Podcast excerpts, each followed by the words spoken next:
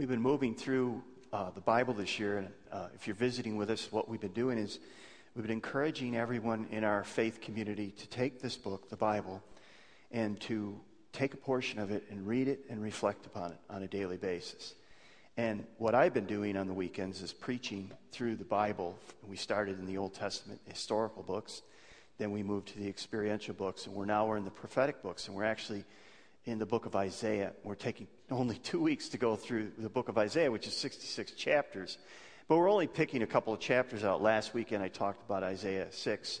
This weekend we want to look at uh, really Isaiah 53, part of 52 and part of 53.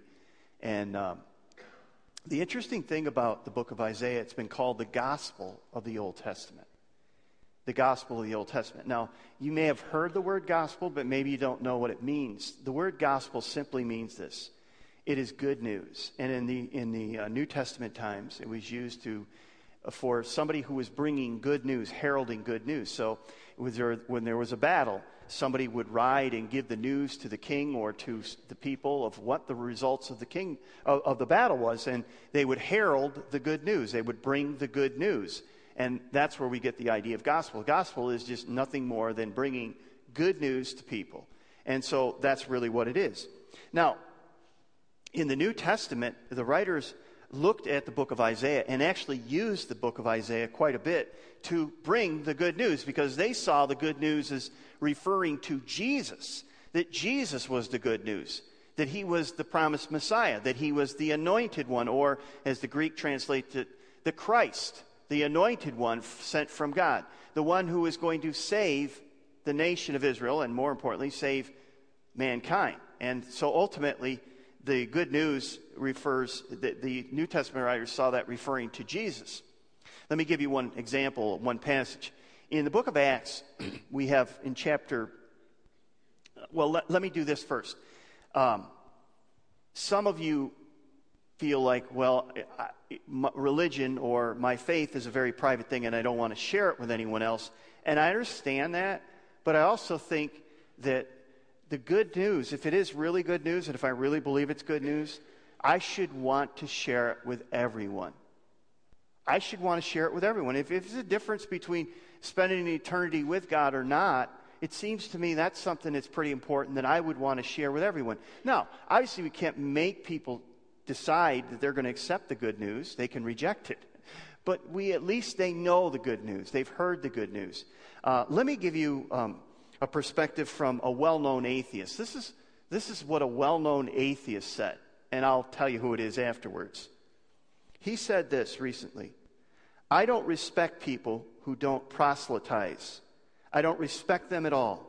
If you believe that there's a heaven and hell, and people could uh, be going to hell or not going, uh, not, or not getting eternal life or whatever, and you think that it's not really worth telling them this, be, telling them this, it would make, uh, it would make it socially awkward, because it would make it, let me try that again. I'm goofing that up bad. It's a long sentence.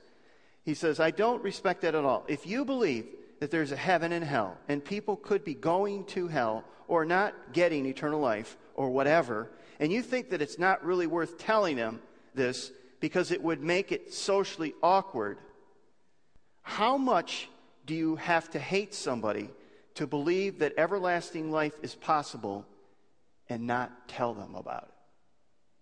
That's from an atheist. You've heard of the magic group Penn and Teller? That's uh, Penn. Penn Jillette. That's a quote from Penn Jillette. He basically says, if you believe it, why wouldn't you tell people? Why wouldn't you warn people? I don't respect people who don't proselytize, who don't share the good news. So we want to talk about what is this good news? And the, in the Old Testament, uh, they saw, they, the, the, the believers in the New Testament saw Isaiah 53 in the book of Isaiah as the gospel in the Old Testament. So the uh, book of Isaiah talks about this servant, this servant of the Lord. And there's a couple of what they call servant songs. And it basically just describe this coming servant, who he is or who, whatever he is. And Isaiah 53 is probably one of the most famous parts of the servant, uh, servant songs. And so the question is, and we want to t- deal with this r- right at the beginning, is who is the servant of Isaiah 53? Who is it speaking about? Who is it describing? Um, because there's different ideas there. Some say the servant needs to be seen metaphorically or as a symbol. It's, it's, uh, uh, they say it's a, a symbol, it's a met- used to be metaphorically, not literally. It's not to speak of a real person. But even symbols have a source, even symbols have a point. So the question is, what is the point? Some say, well, it's not describing uh, a person so much. Um, the servant is described as suffering. And uh, so they say, well, maybe it's speaking of the nation of Israel, the suffering of the nation of Israel, the suffering of the Jewish people. Um, but, but the point is, well, what's the point of their suffering? If it's pointing to their suffering, what does that have to do with what's the point of it if, if, the, if there's a, a, suffering nation? It, it, seems like it has to be mean more than that. Uh, the servant is seen as giving his life. Uh, for whom? He's suffering for a purpose. And so, what would it mean if it was the nation of Israel? I think and many conservative scholars believe that this, this, the uh, Isaiah 53 is speaking about a suffering servant, and we, we know him to be Jesus Christ. And, and I think that's the most natural way to see it. That, that uh, Isaiah is speaking of a coming Messiah, anoint, anointed one, or Christ. And remember, Jesus was called Jesus Christ. His last name meant was not his, his last name. Christ wasn't a last name. It was meaning that he was the Messiah, Jesus Messiah. So they saw him as the, the anointed one, the Messiah. And uh, so now let's jump to the book of Acts in the New Testament. Because one day, this is Acts chapter 8, there's this Ethiopian eunuch, and he's, an, he's a, an official of Ethiopia, and he's traveling. And he's, he's traveling in a carriage, and as he's going in his carriage, he's reading a scroll. They didn't have, they didn't have books like we do, they had scrolls. And he's reading a scroll. And guess what scroll he's reading? He's reading the Isaiah scroll. He's reading Isaiah 53, the one, the chapter we're going to look at. And so he asks a question to Philip, who's walking beside the carriage, and he says, Who is this speaking about? Is this speaking, is the person that's writing this, is it speaking about them or someone else? So let me read you that passage. This is Acts chapter 8. And, and what I'm trying to show you here is this How did the New Testament writers interpret or understand Isaiah and who the servant was in Isaiah? How did they understand it? Well, very clearly, we know this in uh, Acts chapter 8. The passage of Scripture, and this is uh, the, the uh, Ethiopian eunuch as he's reading. The passage of Scripture he had been reading was this He was led like a sheep to the slaughter, as a lamb is silent before its shearers. He did not open his mouth. He was humiliated and received no justice. Who can speak of his descendants? For his life was taken from earth. The eunuch asked Philip, Tell me, was the prophet talking about himself or someone else? And then notice what happens here. So, beginning with the same, this same scripture, Philip told him the good news again. Notice the good news about Jesus. And what I want you to see is the, the New Testament writers used the book of Isaiah to bring the good news to their world. They used passages like the one we're going to look at. And this is probably, Isaiah 53 is probably one of the best chapters in the Bible to explain the cross. The cross. And it's probably one of the most sacred chapters in all of the Bible. It, so, what I want to do is, as we move through it, as we read through this passage, we're going to take parts of it and move through it. I want us to take our shoes off because where we're going is holy ground. And so the question is who is the suffering servant? And so we're going to walk through that. The first thing we see is he was, dif- he was disfigured. And this starts in um, Isaiah 52, verse 13. See, my servant will prosper, he will be highly exalted. But many were amazed when they saw him. His face was so disfigured, he seemed hardly human. And from his appearance, one would scarcely know that he was a man. And he, was start, and he will startle many nations. Kings will stand speechless in his presence, for they will see what they had not been told. They will understand what they had not heard about. One of the challenges of the book of Isaiah is this that when you come to the book of Isaiah, when you start reading through these servant psalms, specifically this, these, these next two chapters, Isaiah 52 and 53, you have a, a servant who's suffering, but you also have a servant who's exalted, who's lifted up. So you have that in the same text. And that's what we have here. We have, you know, one minute, his appearance, he, he, the, the writer's saying, one, one minute the writer's saying, his appearance is so disgusting. His, he's so beaten up. He's so, um, he's so unrecognizable that you'll become sick to your stomach if you were to look at him.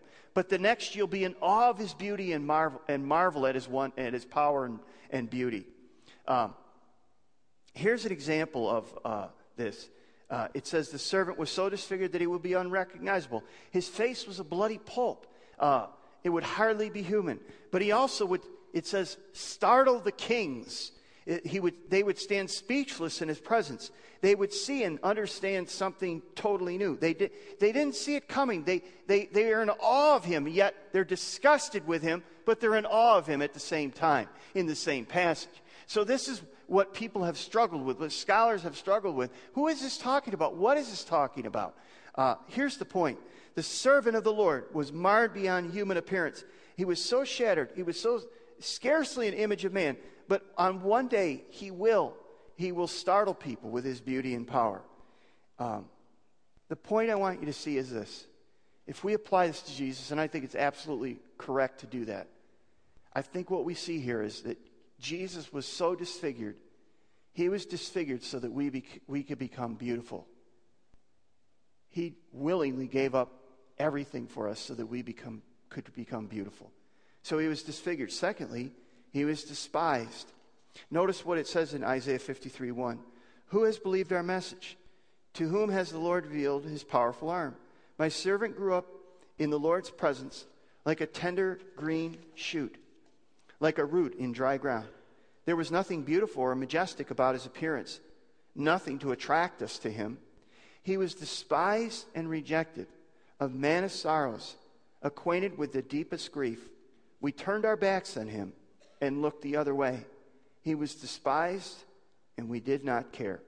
He says, so what the writer Isaiah is saying now is he's saying, this servant of the Lord, he, he was overlooked. He was physically ordinary. He was nothing to look at. He, he didn't stand out in a crowd. He was, you know, I, I love these pictures they have of Jesus. He's just striking, like, just, you know, beautiful with flowing hair and all that stuff. And you know, the bottom line is Scripture says he was pretty ordinary. He, he wouldn't stand out in a crowd.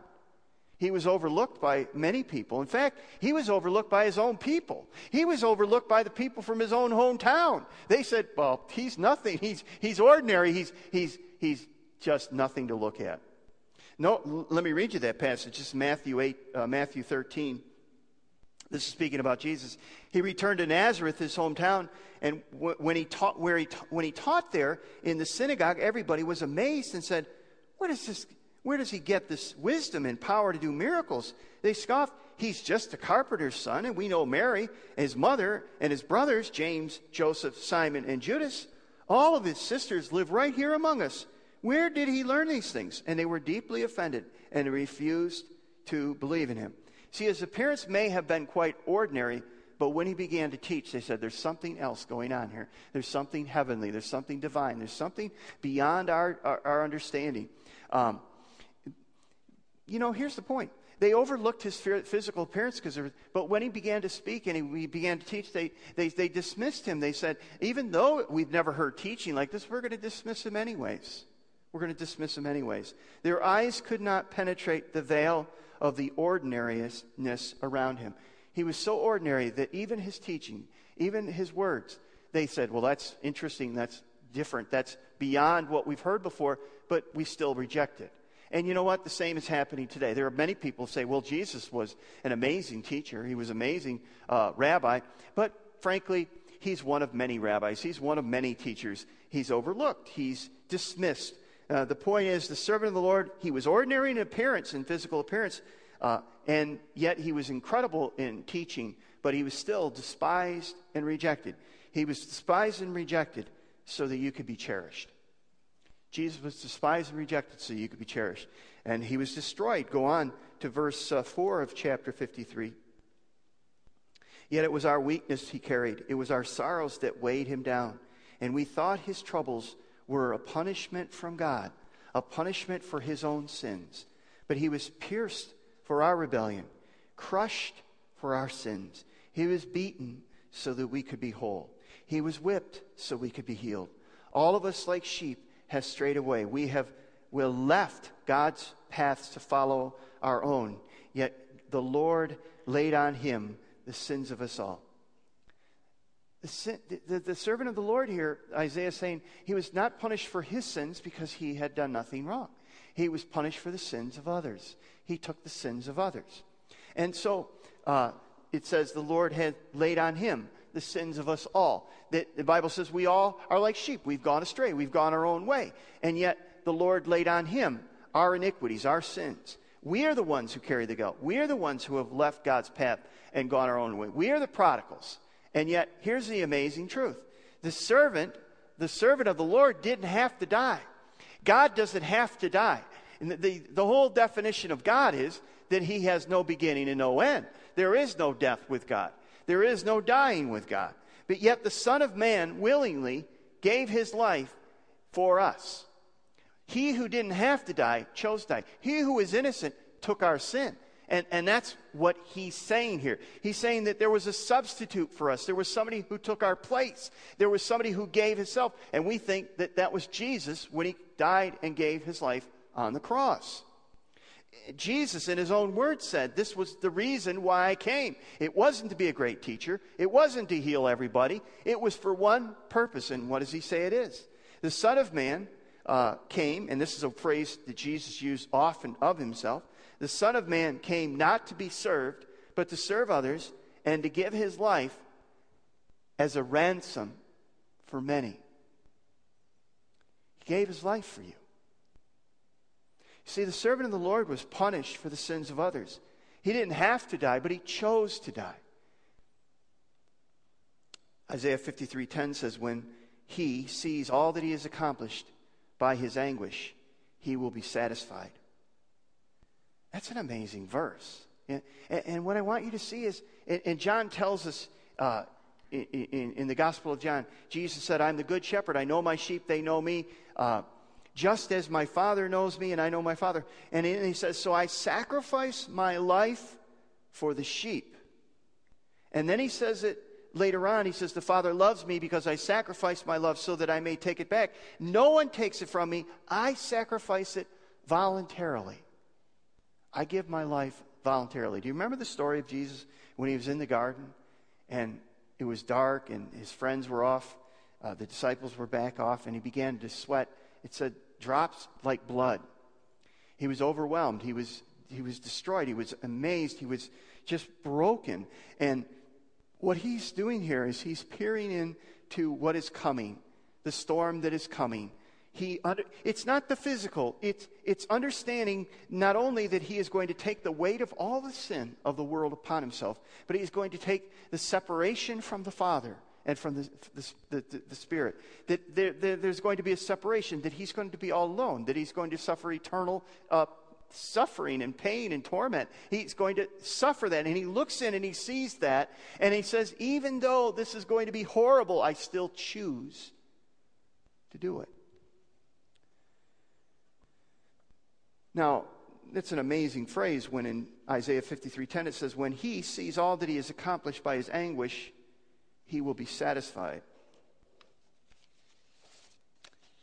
What I want you to see here is this.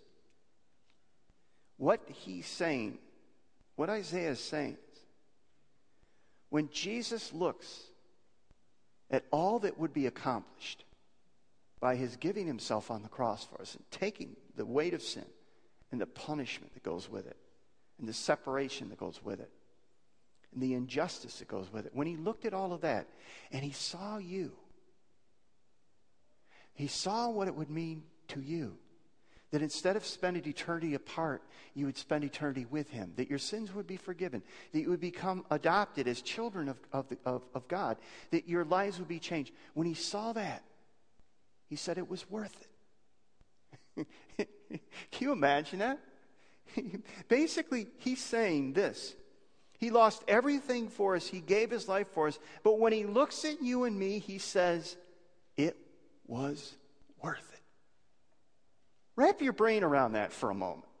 The God of the universe gets off of his throne, comes to earth, is abused, tormented, tortured, and executed, and ultimately is able to see before what he's going to have to experience and experiences it for us.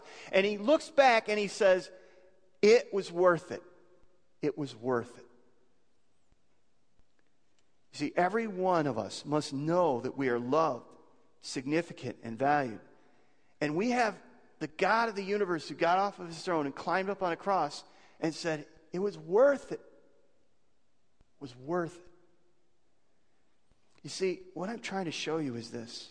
When you begin to reflect on what the writer, what Isaiah is saying in Isaiah 53, and you begin to see what he went through for us, and you, you, it begins to break your heart, it begins to melt your heart because you realize he didn't have to die. It wasn't his sin, it was our sin. It wasn't my it wasn't his failure, it was my failure. And he but yet he he he gave his life, he suffered. He went through a beating that just made him unrecognizable. He, he went through separation and injustice for us, and it should melt your heart. It should break your heart. But it should also lift your heart because when he looks at you, he says, It was worth it. I love you so much that it's worth it to me. You're valued that much. So you don't have any reason to compare yourself with others and say, I'm better, I'm more righteous. I go to church more. I give more. I do more. So what? That's not, that's not even in the conversation. That has nothing to do with the conversation. The conversation isn't about what you're doing or what you've done or how you compare. It's what he has already done.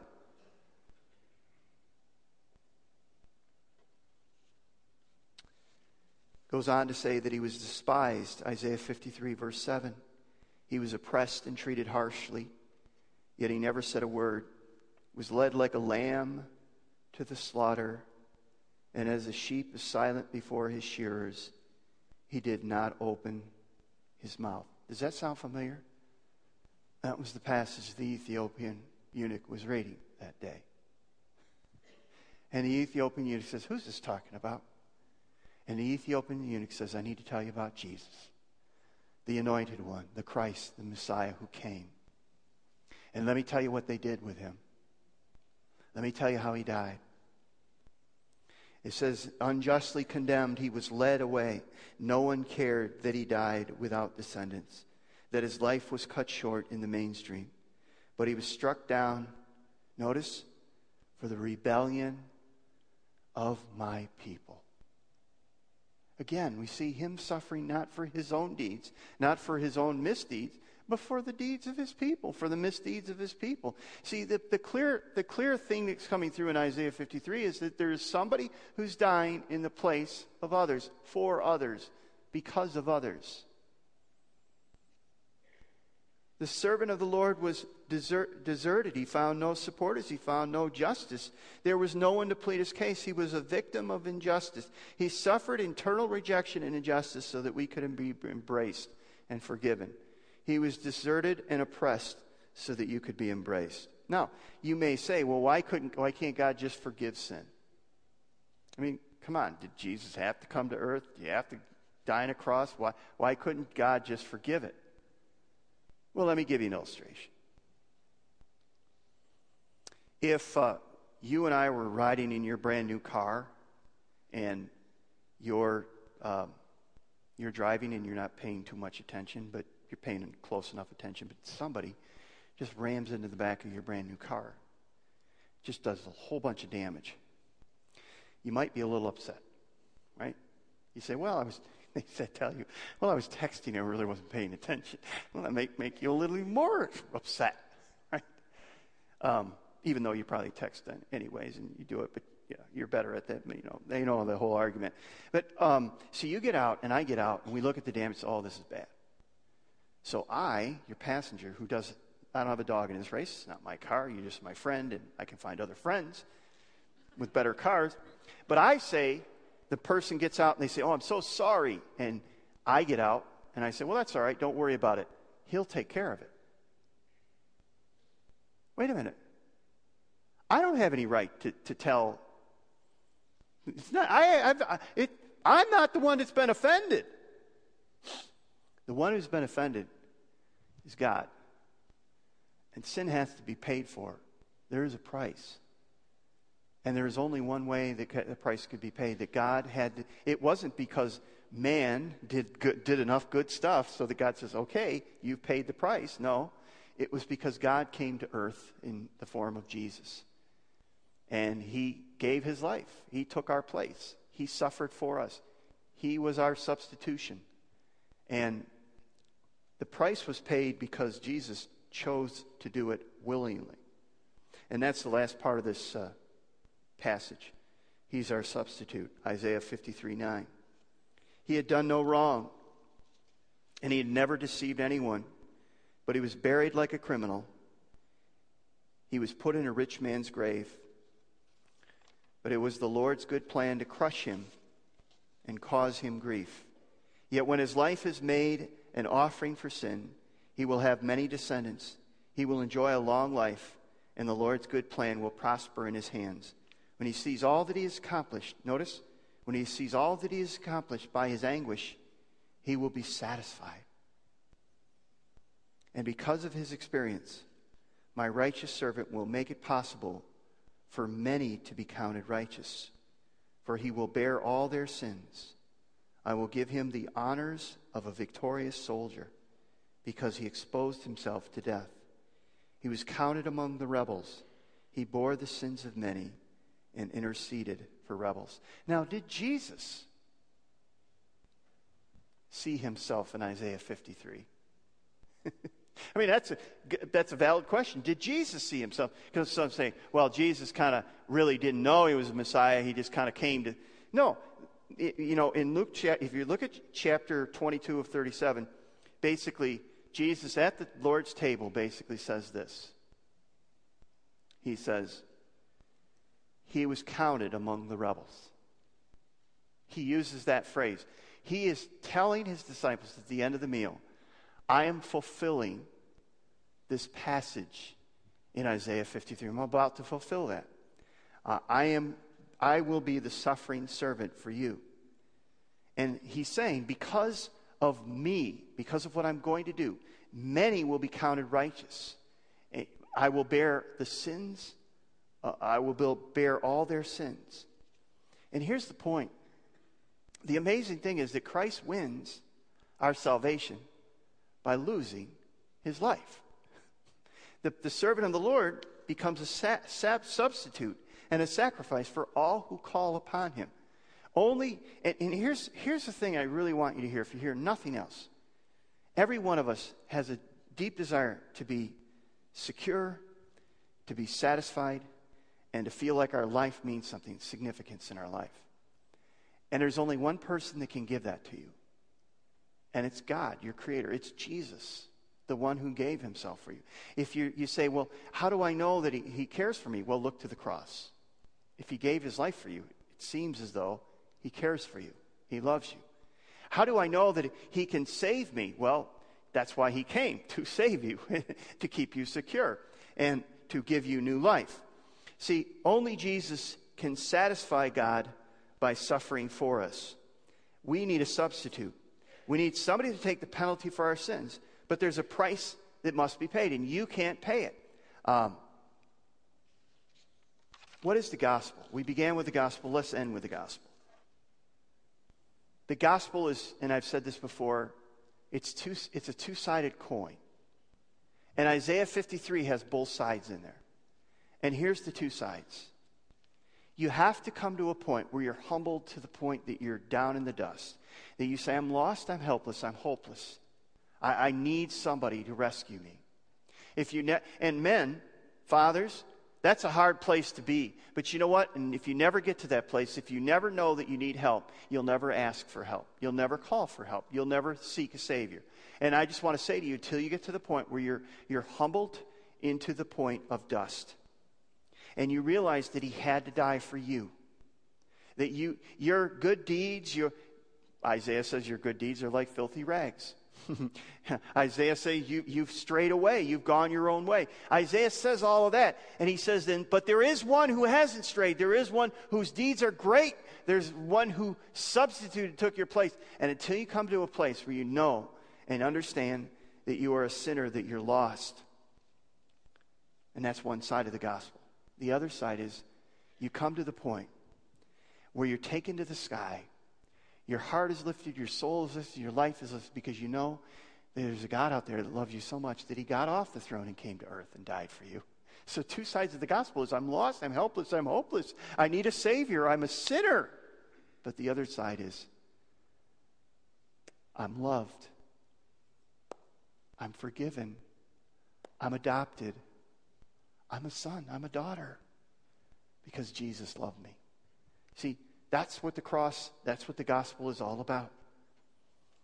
God is holy, but He's also loving at the same time. Only the gospel will melt your heart. It is incredibly good news. And I just want to close with this thought. I think that there's so many people in this community that have heard the word gospel and they don't understand it.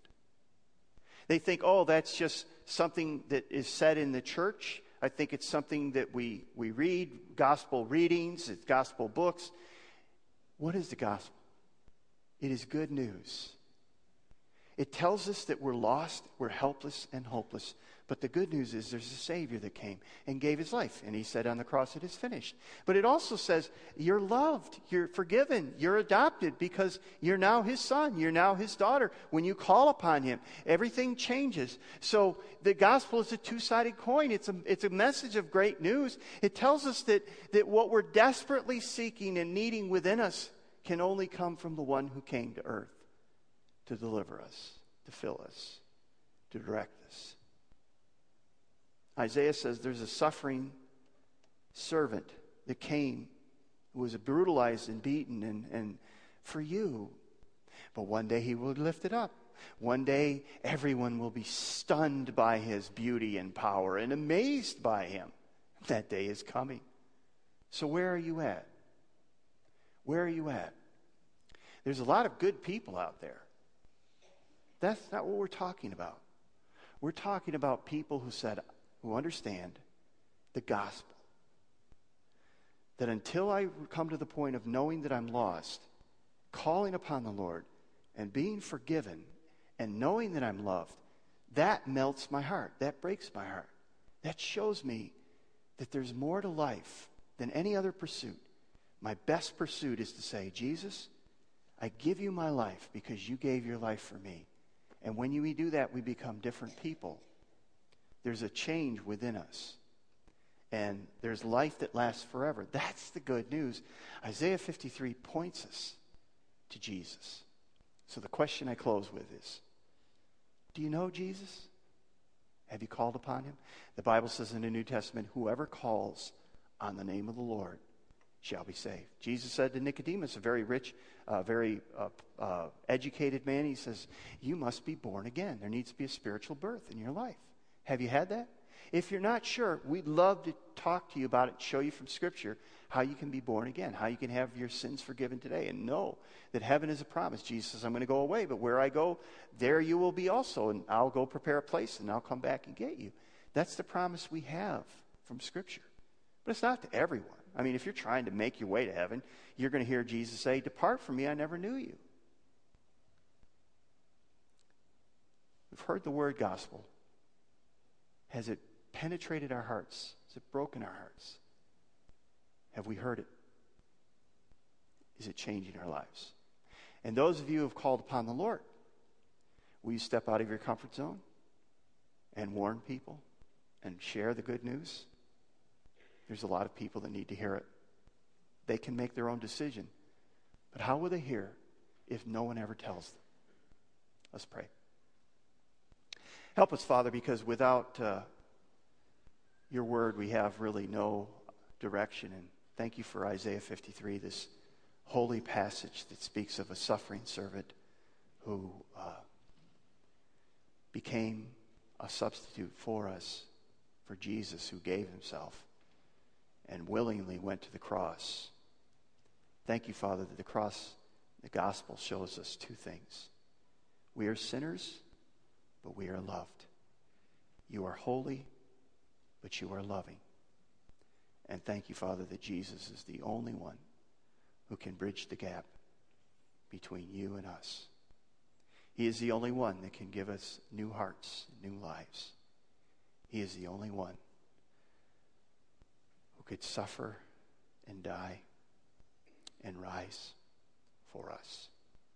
We thank you in Jesus' name. Amen.